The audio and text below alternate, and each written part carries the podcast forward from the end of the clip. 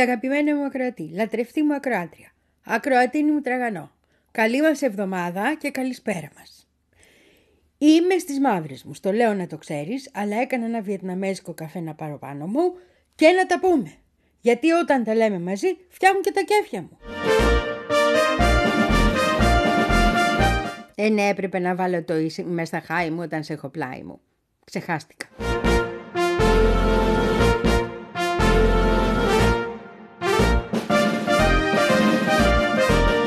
Οι άλλοι παίρνουν χάπια, εγώ έχω αντικαταθλιπτικό εσένα. Έτσι πάει. Λοιπόν, τι ήθελα να σου πω, καταρχήν να αρχίσουμε. Ε, συγγνώμη που δεν είχαμε εκπομπή Πέμπτη και Παρασκευή, ήταν και το Πολυτεχνείο μας. Τελευταία εκπομπή ήταν Τετάρτη, που ήταν για το τι γινόταν στην Ταϊλάνδη ένα, μήνα πριν, ένα μήνα πριν το δικό μας Πολυτεχνείο, που είχαν το δικό τους Πολυτεχνείο. Αλλά χάσαμε το γατάκι μας που ήταν μαζί μας 17 χρόνια, την Αϊσέ μας, που ήταν το γάτι των γατιών, ένας θησαυρός, ένα υπέροχο πλάσμα. Και δεν ήμουνα σε θέση. Θα μου πεις, ρε Λαμπρινή, πεθαίνουν άνθρωποι κατά χιλιάδε. Θα σου πω, έχει δίκιο αλλά πάρα πολύ το αγαπούσα αυτό το πλάσμα και πάρα πολύ μας αγαπούσε και αυτό. Και είναι όλη αυτή η ιστορία που φεύγει ένα μέλος της οικογένειας ουσιαστικά.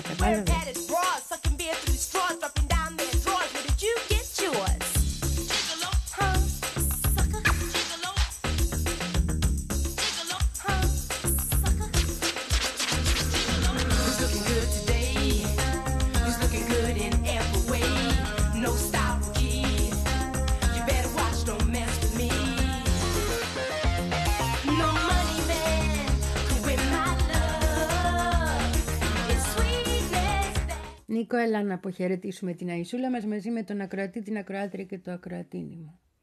Τι ήταν η Αϊσούλα μας για μας, γιατί ο κόσμος νομίζει... Εσένα ήταν η πρώτη σου γάτα, σωστό; ήταν η πρώτη γάτα που είχα πολλά χρόνια, ας πούμε, ναι, που δεν ήταν της γειτονιάς. Ναι. Mm. Πες, πες τι σπουδαίο πλάσμα ήταν. Πόση παρηγοριά και χαρά ήταν στο σπίτι μας. Η καλύτερη γάτα. Η καλύτερη γάτα. Ε, γι' αυτό δεν είχαμε δύο μέρες εκπομπή. Να το καταλάβει και ο ακροατής μου, γι' αυτό σε φώναξα. Ότι δεν τον ξέχασα, αλλά δεν ήμουν σε θέση. Έχω και τα ψυχοσωματικά μου. Άλλοι κλαίνε, χτυπιούνται. Εγώ βγάζω ε, τέτοια εδώ που βγάλα στα χίλια, ξέρεις, κάνω... Ε, μου βγαίνει ψυχοσωματικά, ενώ δεν είμαι ψύχρεμη γενικά.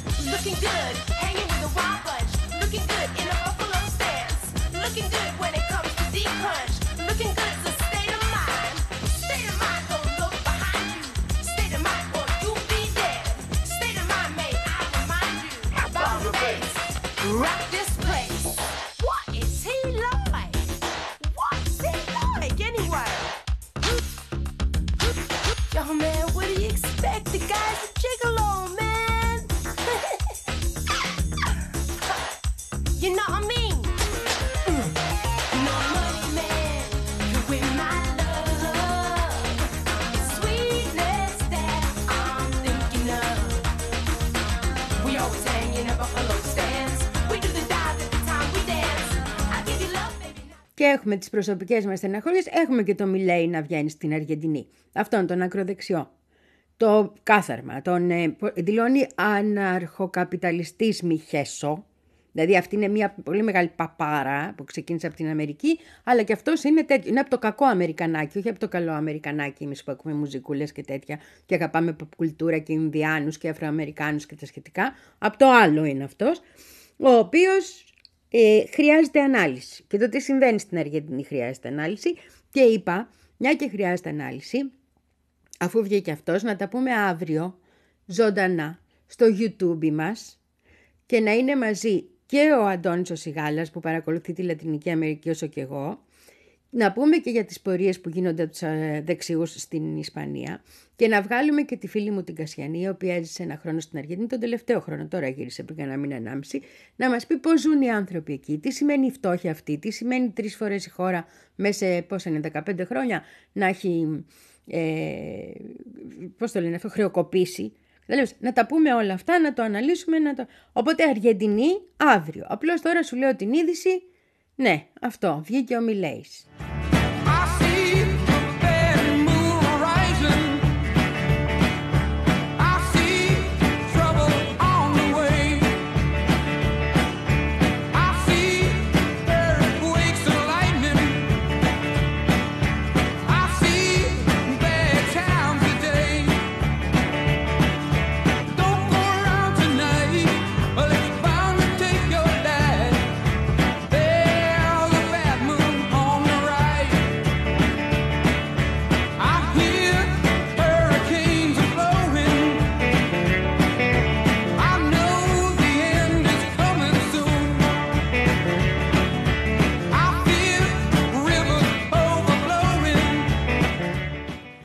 Επίσης, να πω, ακροατή μου, που μου ζήτησες να κάνουμε μία εκπομπή. Μάλλον, μου στείλες αυτό το κείμενο για την Ιρλανδία και τη σχέση της με την Παλαιστίνη. Είναι κάτι που το σκεφτόμουν ήδη να το κάνω. Σκεφτόμουν δηλαδή ότι είναι ένας τόσο ειδικός δεσμός και φαίνεται από το πόσο διαφοροποιημένη είναι η πολιτική της Ιρλανδίας από όλη την υπόλοιπη Ευρωπαϊκή Ένωση, που θέλει ανάλυση και πάρει και τα πίσω. Οπότε θα τα πούμε αυτά την Πέμπτη. Την Πέμπτη όλη η εκπομπή θα είναι, πώς να το πω, ιστορική και θα ασχοληθούμε με αυτό το θέμα την ε, Ιρλανδία μας και την Παλαιστίνη μας και τον δεσμό αυτών των δύο αγωνιζόμενων υπέροχων λαών που τους αγαπάμε και είναι στην καρδιά μας και είναι δικοί μας άνθρωποι και είναι οι πατρίδες.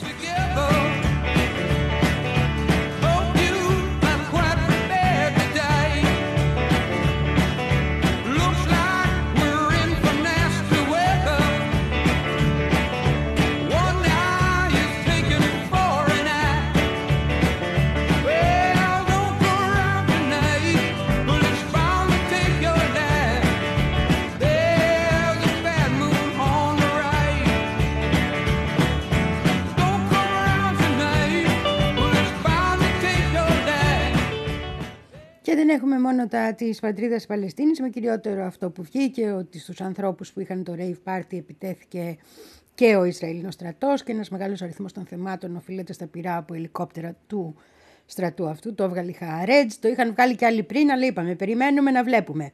Σε τέτοιες περιπτώσεις θέλει υπομονή. Αλλά είχαμε και τη συνάντηση του Ζή με τον ε, Biden και μετά του ζει με τους επιχειρηματίες εκεί στις Καλιφόρνιας, γιατί είπε να δει κατευθείαν τα αφεντικά θα σου πω, και είχαμε πάρα πολλές ειδήσεις να βγαίνουν από εκεί και μετά είχαμε και τον Biden να μιλάει και να χαρακτηρίζει Χαμάς και Πούτιν το ίδιο πράγμα.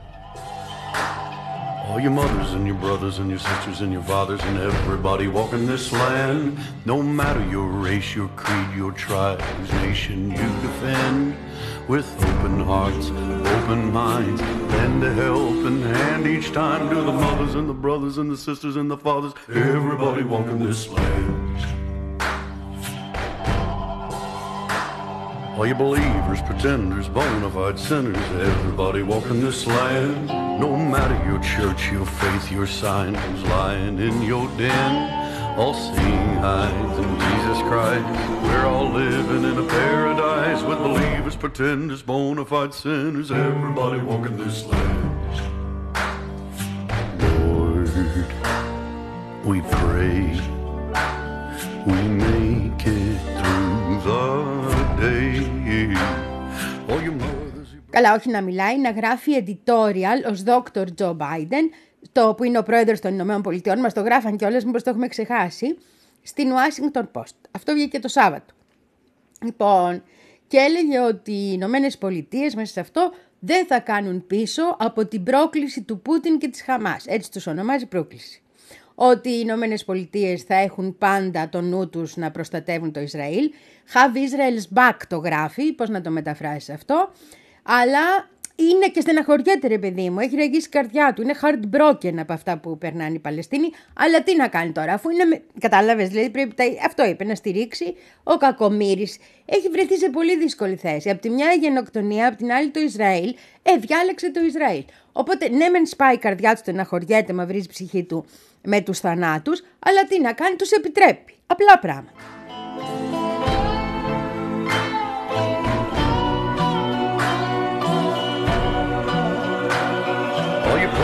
saints, angels, and ladies, and all you gentlemen. We've walked on fire, we fought through hell, we're soldiers till the end. If you can't get enough, don't think the devil won't fill your cup. Your mothers, your brothers, your sisters, your fathers, your believers, pretenders, bona fide sinners, racists, fascists, nihilists, and bigots, prophets, saints, and angels, and the ladies, all you gentlemen.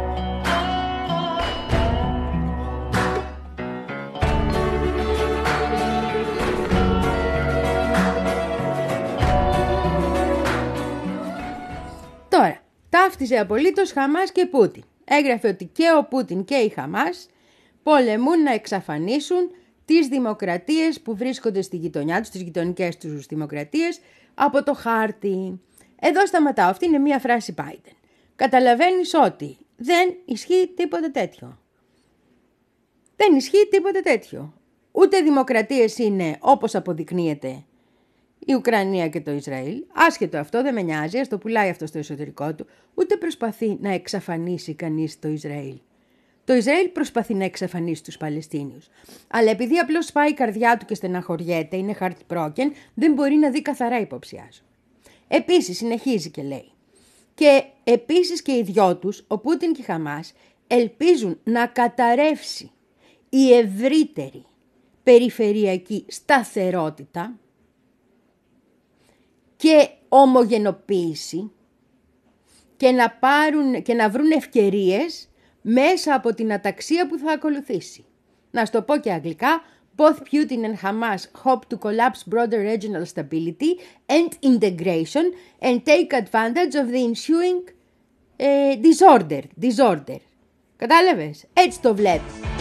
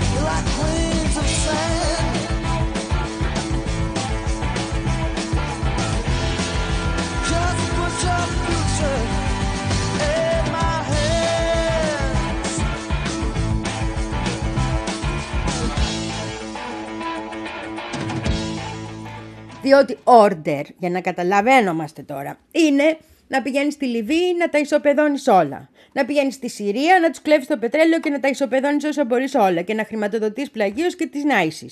Δεν λέμε. Ε, order, ρε παιδί μου, είναι να περικυκλώνεις με ΝΑΤΟ την ε, Τουρκία. Order είναι να έχεις τόσες βάσεις σε όλο τον κόσμο. αυτό είναι order. Οπότε disorder είναι οτιδήποτε διαταράσει την Pax Americana. Αλλά δεν το λέει έτσι ο άνθρωπος, το λέει όπως το καταλαβαίνει. Δεν, δεν του αρνούμε εγώ να έχει προσωπική άποψη. Πρόεδρος των Ηνωμένων Πολιτειών είναι. Εγώ ούτε στον Τραμπ δεν είχα αρνηθεί τέτοιο πράγμα και όταν του κόψανε στο Twitter το λογαριασμό γκρίνιαζα και λέγω δεν είναι σωστά πράγματα αυτά. Πρέπει όλοι οι άνθρωποι να έχουν ελευθερία του λόγου.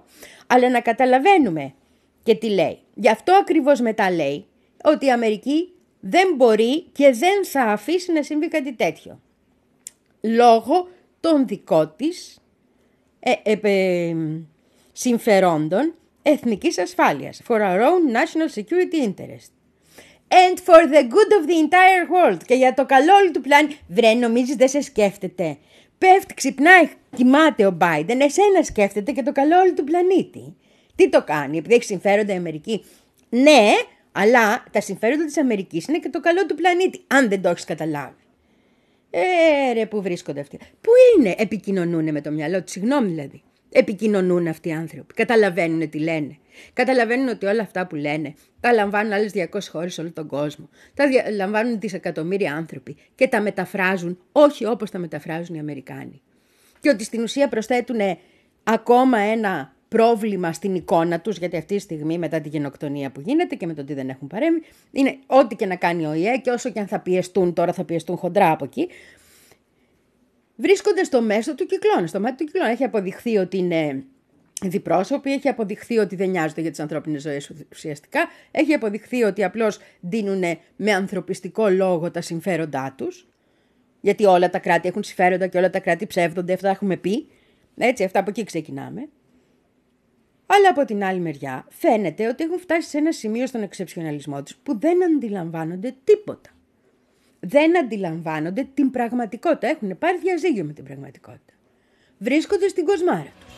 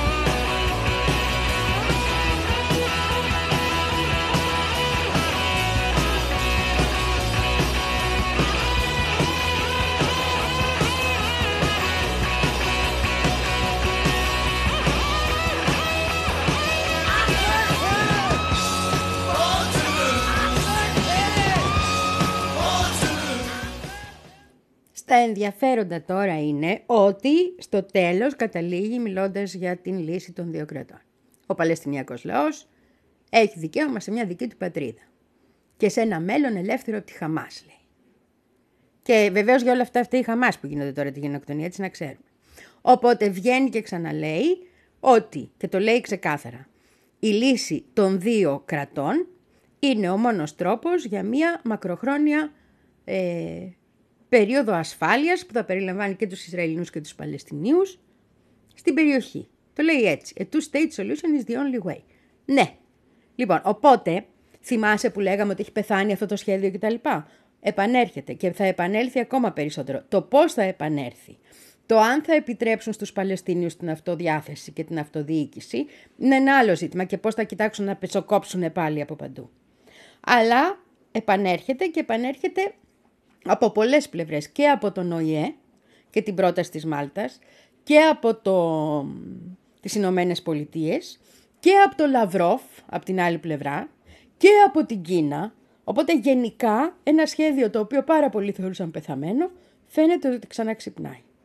Κακά μαντάτα για τους επικιστές.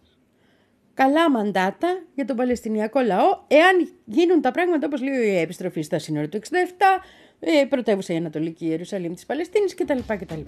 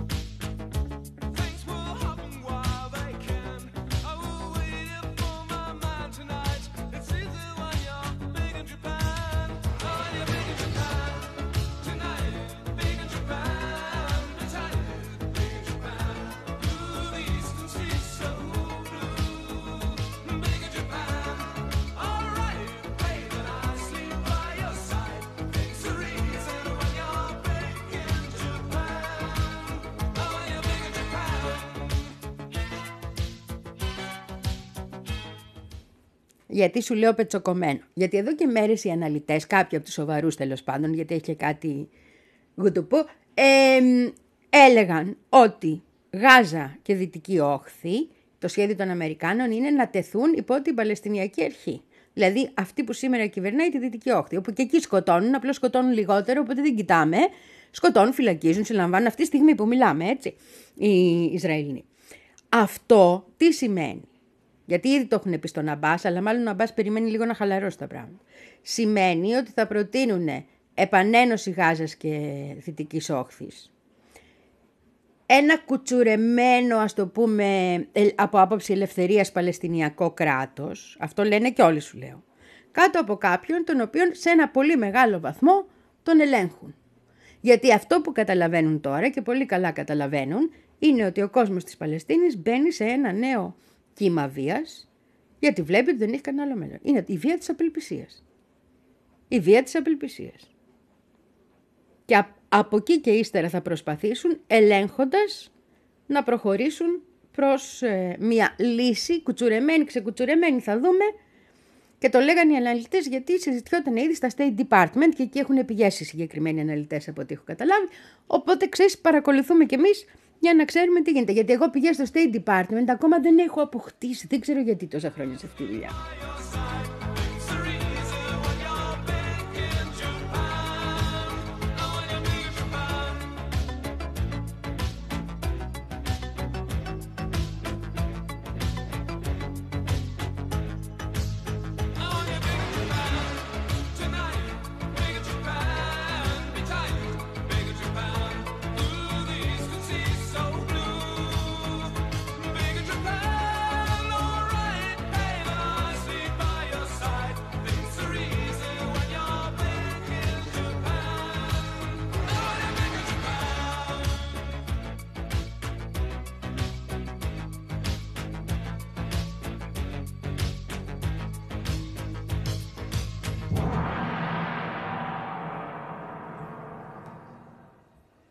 Για να μην μένει καμία αμφιβολία ότι θα κοιτάξουν να κουτσουρέψουν ότι μπορούν και ότι δρούν μαζί οι Ηνωμένες Πολιτείες και Ισραήλ στο συγκεκριμένο, να σου πω και αυτό ότι υιοθετεί και πάλι όλη την Ισραηλινή άποψη.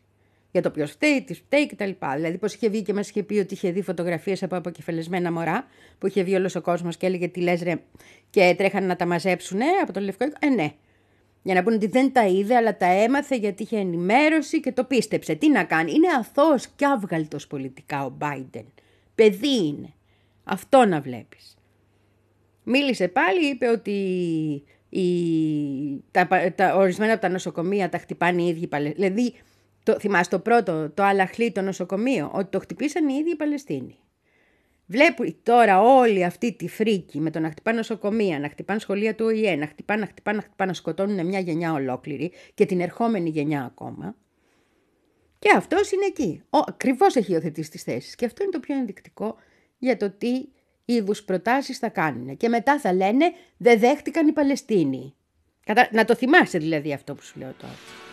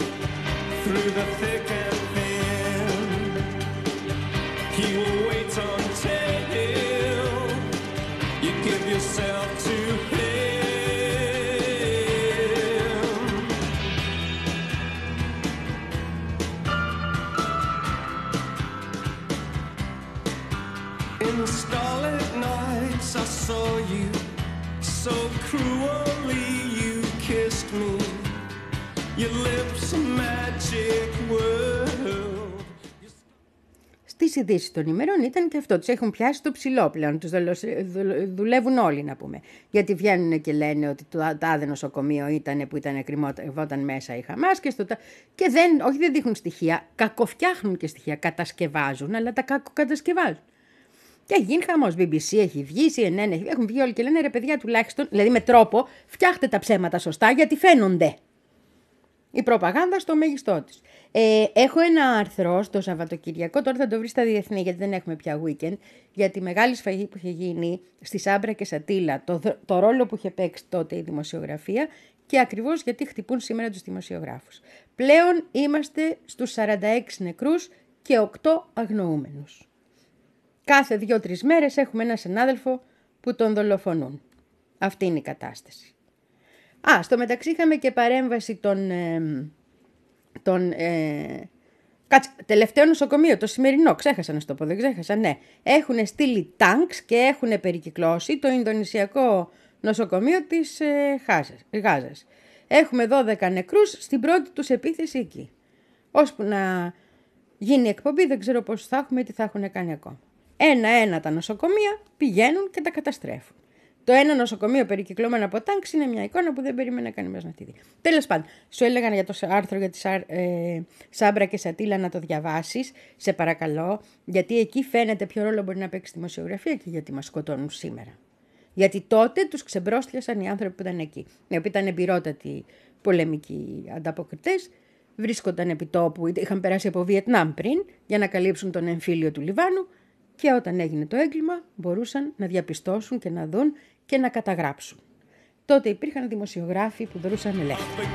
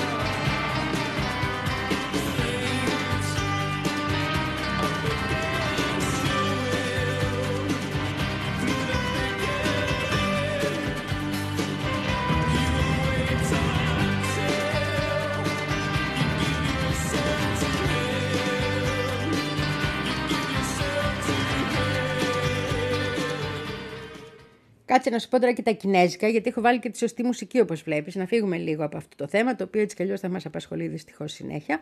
Τα κινέζικα λοιπόν είναι ότι αφού καθάρισε ο Νιούσομ, ο κυβερνήτη της ε, Καλιφόρνιας, το, όλο το Σαν Φραντζίσκο για να πάει ο Ζή, γιατί είχε βάλει τέτοιον όρο, ε, μετά πήγε ο Ζή. Και πήγε, είχε φέρει και τη λιμουζίνα του, γιατί πηγαίνει λέει με τη δική του λιμουζίνα και συζητάγανε και με τον Biden ποιος την έχει ωραιότερη τη λιμουζίνα και να η δικιά μου και να η δικιά σου και α, για να μπω μέσα και τέτοια. Και μετά πήγε ο Biden, αφού είχαν μιλήσει και υποτίθεται θα σου πω γιατί δεν είχαν βρει τίποτα, αλλά λέγανε ότι τα είχαν βρει, ε, τον ξαναείπε δικτάτορα. Αυτή τη φορά δεν είχαμε από τους Global Times όπως την άλλη φορά ε, μεγάλες αντιδράσεις για το συγκεκριμένο. Διότι η σκασίλα του μεγάλη του ζει και δέκα παπαγάλοι για το τι λέει ο Biden. Γιατί μετά είχε ένα δείπνο, στο οποίο δείπνο πήγε όλος ο ολιγάρχης της Καλιφόρνιας να του φιλήσει το χέρι. Και όταν μίλησε, και θα σου πω και τι είπε, γιατί έχει ενδιαφέρον αυτό, σηκωθήκαν και τον χειροκροτάγανε όρθιοι. Αυτά λένε πολλά πράγματα. Και το τι είπε εκείνος λέει πολλά πράγματα.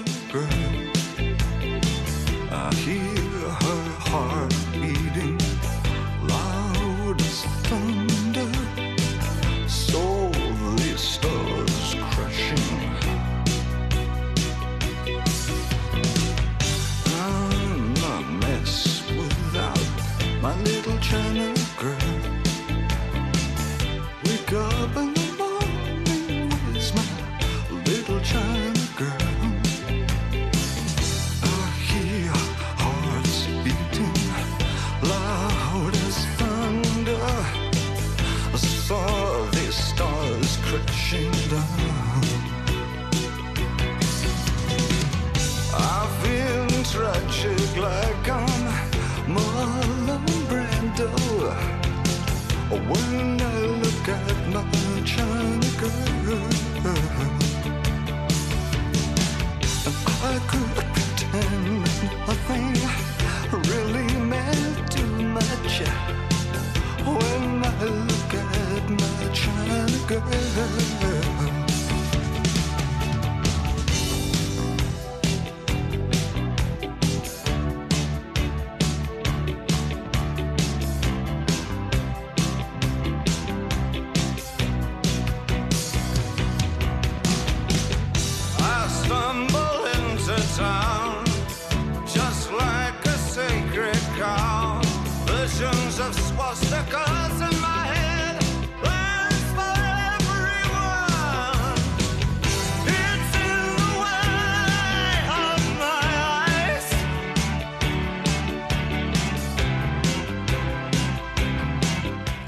Μίλησε λοιπόν ο, ο Ζής στους ολιγάρχες και τους είπε ότι σε τέτοια, αφού θύμισε τις σχέσεις των Κινέζων με τους ε, Αμερικάνους αφήνοντας να εννοηθεί ότι μας εκμεταλλευτήκατε από την ώρα που πατήσαμε το πόδι μας εδώ ως εργάτες, που είναι αλήθεια έτσι, και μας αντιμετωπίσατε και με ρατσισμό, το άφησε και αυτό να εννοηθεί, έτσι, και τώρα είμαστε σε μια άλλη σχέση και εμείς τα ξεχνάμε, είμαστε καλοί ανθρώποι, αλλά αυτό εξηγούσε γιατί οι Κινέζοι ήταν στον δρόμο και κουνούσαν κόκκινα σημαίακια όταν ερχόταν, οι Κινέζοι της Καλιφόρνιας, της Chinatown, του Σαν Φραντζίσκο που είναι η μεγαλύτερη νομίζω στην Καλιφόρνια. Τέλος πάντων. Και έχει πολύ ωραίο φαΐ, έχεις δίκιο. Λοιπόν, και τους μιλούσε λοιπόν και η ομιλία ήταν σε ένα στυλ. Χαίστε τον τον Biden, καθίστε να τα βρούμε εμείς τώρα, γιατί είναι τα λεφτά σας και η δουλειά στην Κίνα. Αυτά μας ενδιαφέρει να βρούμε. Και όταν τελείωσε αυτή η ομιλία, ε, σηκωθήκανε όλοι. Από τον Tim Cook της Apple μέχρι τον Elon ε, Musk της, ε, όποιον θέλεις, έχει και πολλές δουλειές. Λοιπόν, και τον εχειροκροτούσαν όρθιοι. Και κάτι BlackRock και κάτι όλοι, όλοι, όλοι. Τον εχειροκροτούσαν όρθιοι. Τον Εκινέζο τον κομμουνιστή που είπε και όλες αυτός ο ίδιος ότι είναι κομμουνιστής και ότι η Κίνα είναι μια σοσιαλιστική χώρα. Εσύ ξέρω ότι έχεις διαφωνίες, αλλά για τον Αμερικάνο, καταλαβαίνετε πώς ακούγεται αυτό, αυτό θέλω να σου πω. Έχει ενδιαφέρον ότι το τόνισε. Αλλά είπε ότι αυτό που τον ενδιαφέρει είναι μια πολιτική win-win. Τώρα, οι Κινέζοι αυτό που κατάλαβαν από τις ε, ε, κουβέντες εκεί, από ό,τι φαίνεται και από το άρθρο που μιλάει για stability στο Global Times που είναι η φωνή του Κομμουνιστικού Κόμματος της Κίνας, ε, αυτό που κατάλαβαν από εκείνο, μπαίνουμε σε μια φάση, πώς να το πω, σε ένα memorandum of understanding, σε μια κατάσταση που καταλαβαίνουμε ένας τον άλλον, το καθησυχάζουμε λίγο το πράγμα γιατί αυτός έχει εκλογές ο Biden και εμείς θέλουμε να συνεχιστεί η ανάπτυξη γιατί το τελευταίο τρίμηνο πάει πολύ καλά η Κίνα και χρειάζεται να βγει ακόμα πιο μπροστά. Και φτιάχνουμε και ένα κόκκινο τηλέφωνο όπως είχαν παλιά να πούμε οι Ρώσοι, οι Σοβιετικοί με τους Αμερικάνους για ώρες ανάγκης που μπορούν να μιλάνε οι δύο πρόεδροι μαζί. Αλλά ουσιαστικά δεν έχουμε κάποιο πραγματικό αποτέλεσμα ουσιαστικό. Ο, η μόνη φράση που ίσως πρέπει να μείνει είναι όταν ο Biden είπε δικτάτορα μετά τη, στην, την press conference στο ΖΗ, προσέθεσε τέλος πάντων, ό,τι και να είναι δηλαδή αυτός, εμείς κάναμε κάποια πρόεδρο. Πρόοδο, όχι πρόεδρο, πρόεδρος είναι. Κάναμε κάποια πρόοδο. Αυτό, αυτή είναι η πρό, πρόοδος και το γεγονός ότι θα σταματήσουν να ανακατεύονται στην Ταϊβάν με τον τρόπο που ανακατεύονται οι Αμερικάνοι, η οποία Ταϊβάν έχει τώρα αρχές του χρόνου εκλογές. Οπότε θα δούμε και εκεί τι θα βγει. Ποια πλευρά θα νικήσει. Γιατί... Σου έχω πει. Δεν σου έχω πει. Κάτσε, κάτσε γιατί μας ακούει και ο Βασίλης να στα πω.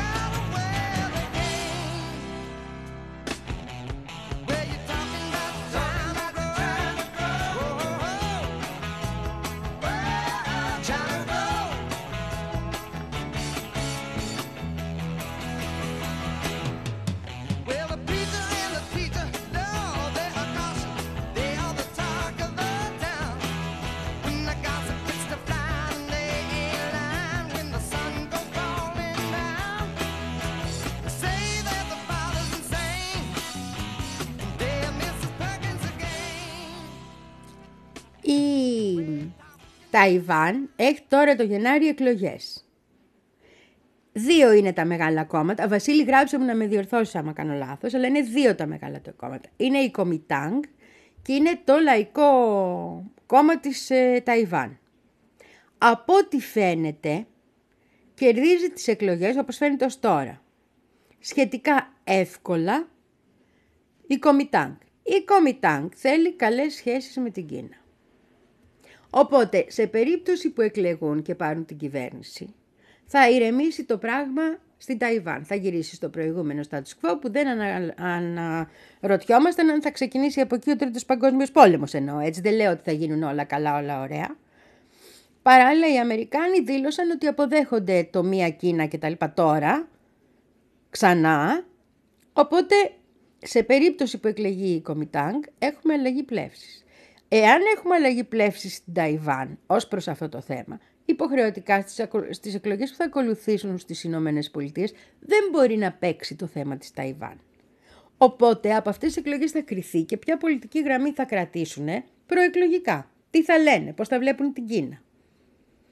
Να θυμίσω ότι ο Τραμπ λέει συνέχεια τι καλά που τα είχε βρει με την Κίνα παρότι έκανε τα μέτρα που έκανε κτλ. κτλ.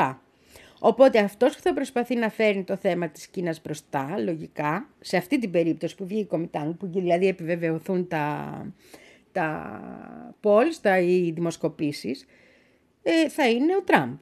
Για να τους χτυπήσει τα προβλήματα που δημιουργήθηκαν. Και όχι οι ίδιοι. Τώρα, αν βγει το Λαϊκό Κόμμα της Ταϊβάν, θα είναι αλλιώς τα πράγματα. Γιατί εκείνοι θέλουν ρήξη. Οπότε, σε περίπτωση που βγουν αυτοί, μπορεί να έχουμε αντιστροφή.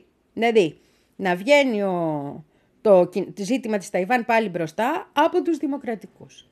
Είναι πολύ σημαντικές αυτές οι εκλογές νομίζω για το πώς θα φερθούν απέναντι στην έρμη χώρα που την έχουν βάλει στη μέση οι υπερδυνάμεις. Γιατί αυτό είναι το άλλο που βγήκε από αυτή την ε, συνάντηση στο Σαν Φραντίσκο και πρέπει να το πω ότι στα ε, ανακοινοθέντα του Υπουργείου Εξωτερικών, του State Department των Ηνωμένων Πολιτειών, η Κίνα αναφέρεται και στα λεχθέντα του Μπλίνκεν ως υπερδύναμη, οι δύο υπερδυνάμεις. Αυτή είναι η καταγραφή. Που τους έρχεται ξινό, αλλά δεν μπορούσαν να μην το αναγνωρίσουν όταν έχουν δεχθεί και όλα όσα τους ζήτησε ο Ζή. Α πούμε, από το να καθαρίσουν τους δρόμους μέχρι να είναι ο κόσμος με τα σημαίακια, μέχρι μην τολμήσετε να κάνετε τίποτα και κουνηθεί κανένας κτλ. κτλ. Στα έχω πει. Στα έχω πει. Ε, τέλος πάντων, στα είπε επί του προχείρου τώρα. Έβαλαν όρους συγκεκριμένους για να πάει ο Ζή στην Καλιφόρνια και τους δέχτηκαν όλους. Οι Κινέζοι τους έβαλαν τους όρους, οι Αμερικάνοι τους δέχτηκαν όλους. Και πριν, σου θυμίζω, ο κυβερνήτης της Καλιφόρνιας, η οποία έχει όλες αυτές τις business, είναι δημοκρατικός, τον χρηματοδοτούν όλοι αυτοί που ζει εκεί, θέλω να πω, για να βγει κυβερνήτης. Είχε πάει στην Κίνα, επισκέφτηκε τα πάντα όλα, τον πήγανε στο συνικό τείχος, τον πήγανε στην απαγορευμένη πόλη, τον πήγανε να φάει, τον ταΐσαν, τον ποτίσαν και έλεγε τι ωραία που είναι και τι καλά και τι αγαπημένοι μπορεί να είμαστε και πρέπει να ρίξουμε τα τείχη μεταξύ των λαών μας.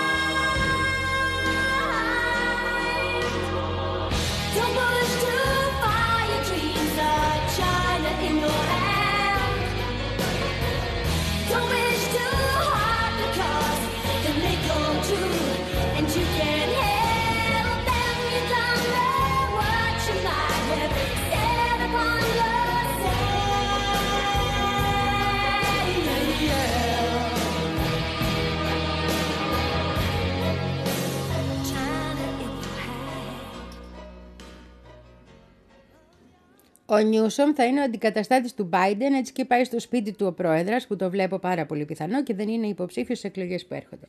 Ανεβαίνουν διαρκώς οι πιθανότητες να κερδίσω το στοίχημα. Έχω πει, θα πάει σπίτι του και δεν θα είναι υποψήφιος, έτσι το θυμίζω. Ή να γίνω ρεζίλη, και αυτό παίζει.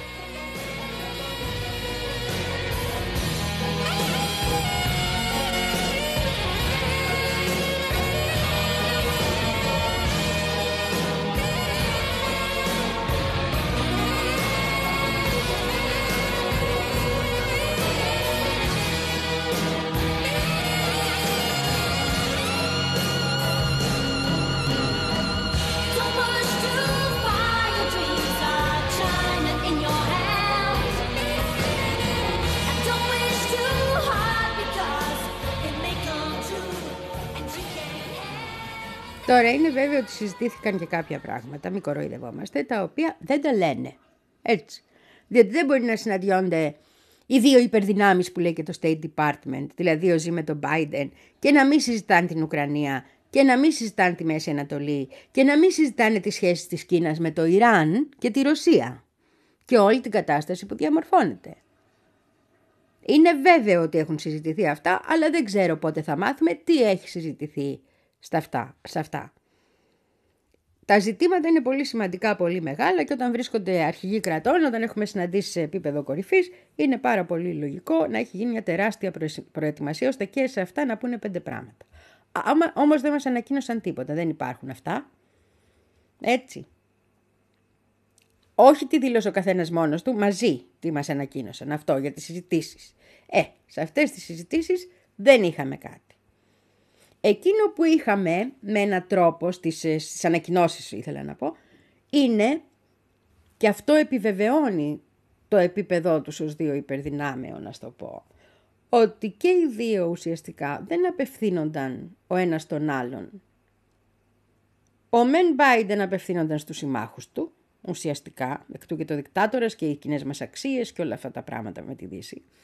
Ο ΔΕΣΥ απευθυνόταν στην επιχειρηματική κοινότητα των ΗΠΑ, κατευθείαν στα αφεντικά κοινώς, και παράλληλα στον Παγκόσμιο Νότο. Υπήρχαν σημεία κανονικότατα στα οποία φαινόταν ότι εγώ μιλάω εδώ όχι ως εκπρόσωπος της Κίνας, για τον συμφέρει, φυσικά για τον συμφέρει, αλλά μιλάω εδώ ως εκπρόσωπος του Παγκόσμιου Νότου. Μπορεί να μην το έλεγε έτσι ακριβώς, αλλά αυτό φαινόταν από τον τρόπο που μιλούσε. Ο Ζή μιλούσε πολύ περισσότερο προς την παγκόσμια κοινότητα από ότι ο Biden. Και αυτό είναι σημαντικό γιατί, γιατί αυτό που λέει η Κίνα πουλάει θες. Για το λέω αυτό για τον Βασίλη γιατί μας ακούει. Λοιπόν, είναι ότι εγώ θέλω win-win με όλο τον πλανήτη. Θέλω όλοι να είμαστε ευτυχισμένοι. Όλοι... Οπότε υποχρεωτικά θα απευθυνθεί και σε αυτό το κοινό. Είναι κάτι τελείως διαφορετικό από αυτό που πουλάνε οι Ηνωμένες Πολιτείες. Ασφάλεια, η οποία ασφάλεια σημαίνει κάνεις αυτό που σου λέω εγώ για να είσαι ασφαλής.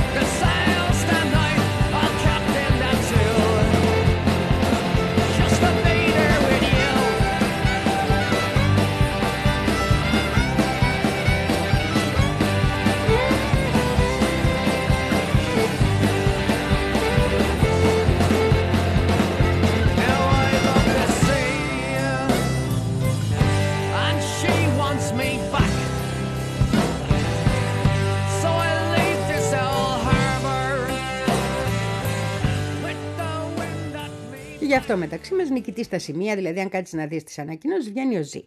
Και βγαίνει ο Ζή νικητής γιατί η φωνή του ήταν μια φωνή win-win.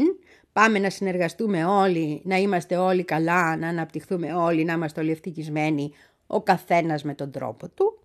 Ενώ απ' την άλλη είχες ένα Biden ο οποίος ήταν σε φάση υπάρχουν εχθροί, υπάρχουν αντίπαλοι, υπάρχουν δικτάτορ. Ε, ήταν αρνητικός ο τρόπος, ας το πούμε. Τα μηνύματα ήταν ε, πολεμικά. Ενώ του ζήτα μηνύματα ήταν ενωτικά. Ακριβώς γι' αυτό και είναι πολύ πιο, πώς να το πω, επιδεκτικός ο καθένας μας σε έναν τέτοιο λόγο. Ό,τι και αν δεις από πίσω.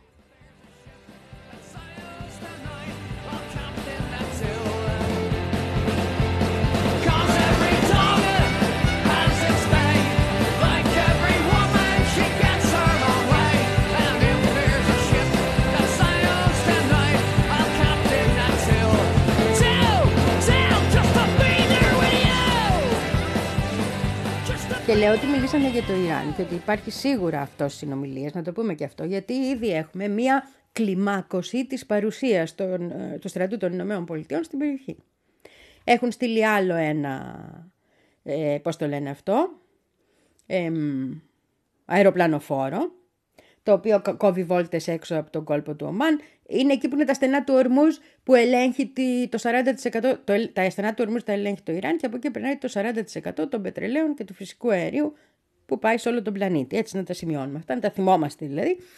Οπότε έχουν στείλει εκεί, έχουν στείλει εδώ, από την άλλη μεριά, ε, στα 300 χιλιόμετρα έξω από το Λίβανο, θυμάσαι που τα είχαμε πει, μπας και γίνει καμιά στραβή με την ε, Χεσπολά, να μπορούν να χτυπήσουν και εκεί.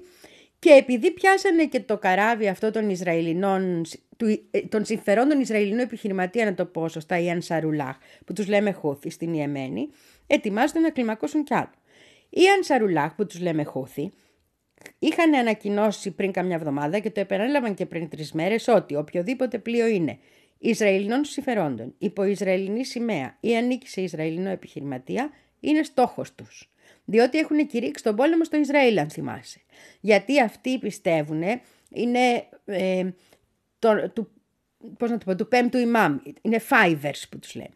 Ε, αυτοί πιστεύουν, είναι μέσα στις βασικές τους υποχρεώσεις, να κάνουν πόλεμο με οποιοδήποτε τύρανο. Δηλαδή αν υπάρχει τυραννία, ο Ιεμενίτης, ο Σιήτης, γιατί εκεί είναι κυρίω, κυρίως αυτή, θα του την πέσει. Οπότε τώρα με το που ξεκίνησε αυτό στη Γάζα, κήρυξαν επίσημα τον πόλεμο στο Ισραήλ. Και αυτό είναι μία της κινήσει του. Πιάσανε αυτό το καράβι, έχει 25 έρμους πάνω ναύτες, που τι φταίνουν αυτοί, αλλά το πιάσανε το καράβι το οποίο είναι ενός Ισραηλινού επιχειρηματία. Βγήκε το Ισραήλ και είπε δεν είναι Ισραηλινών συμφερόντων. Ναι, ρε παιδιά, αλλά δέστε και την ανακοίνωση που είχαν κάνει πριν οι Εμενίτες, να έχετε μία εικόνα. Τέλος πάντων. Οπότε έχουμε μία κλιμάκωση εκεί.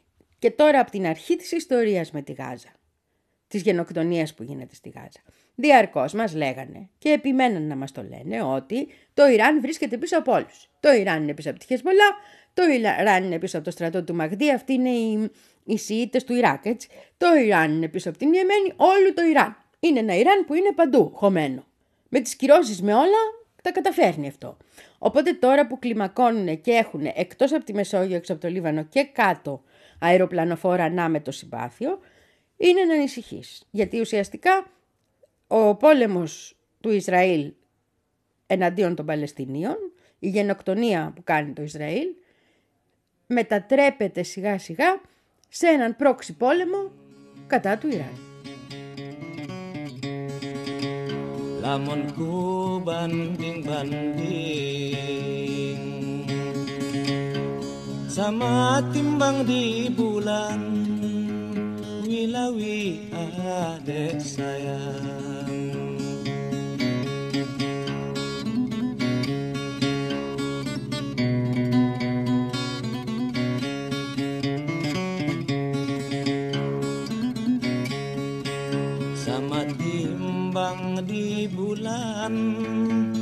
Pagunya milih niku.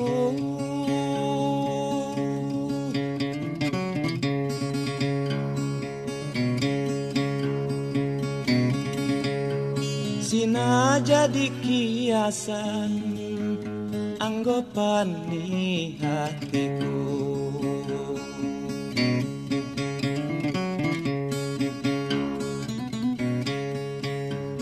Tingin kulawan niku Kadubo bulan-bulan Να το ξαναπώ. Το Ιράν όντως δίνει όπλα και όντως χρηματοδοτεί και τη Χεσπολά, η οποία το λέει μόνη της.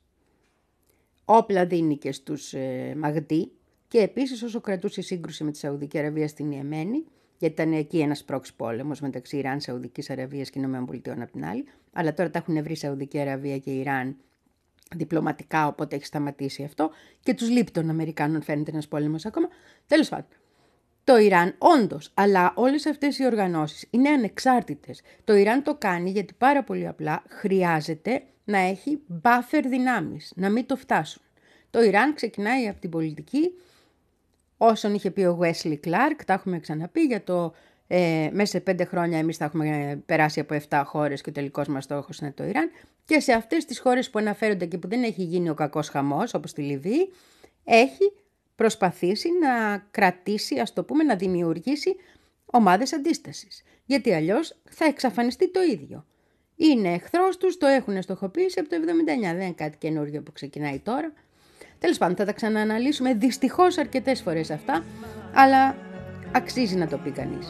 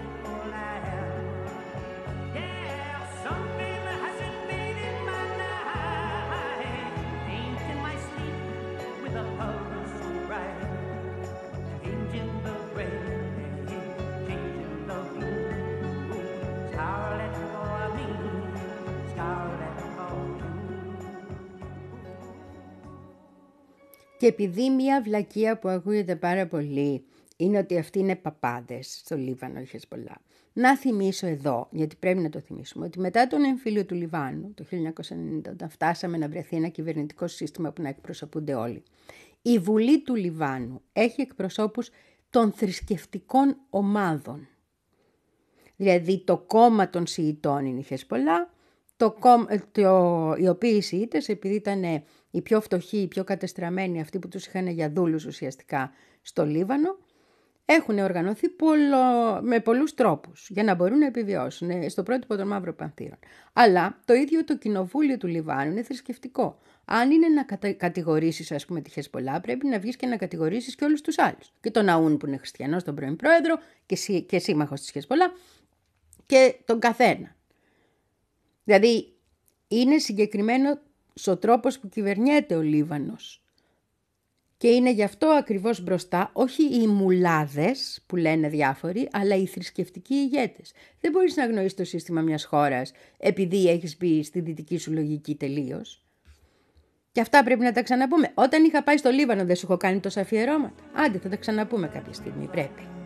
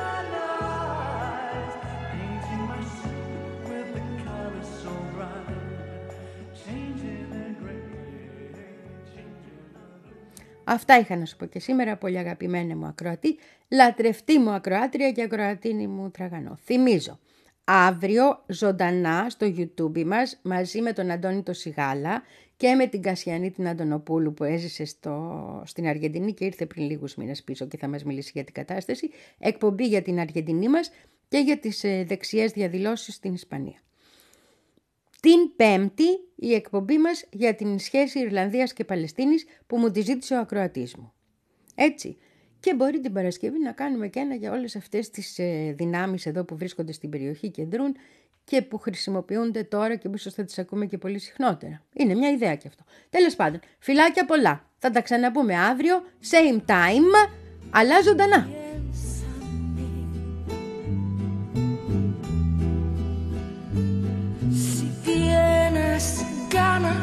De llorar, piensa en mí. Ya ves que venero tu imagen divina. Tu párvula boca que siendo tan niña me enseñó a pecar. Piensa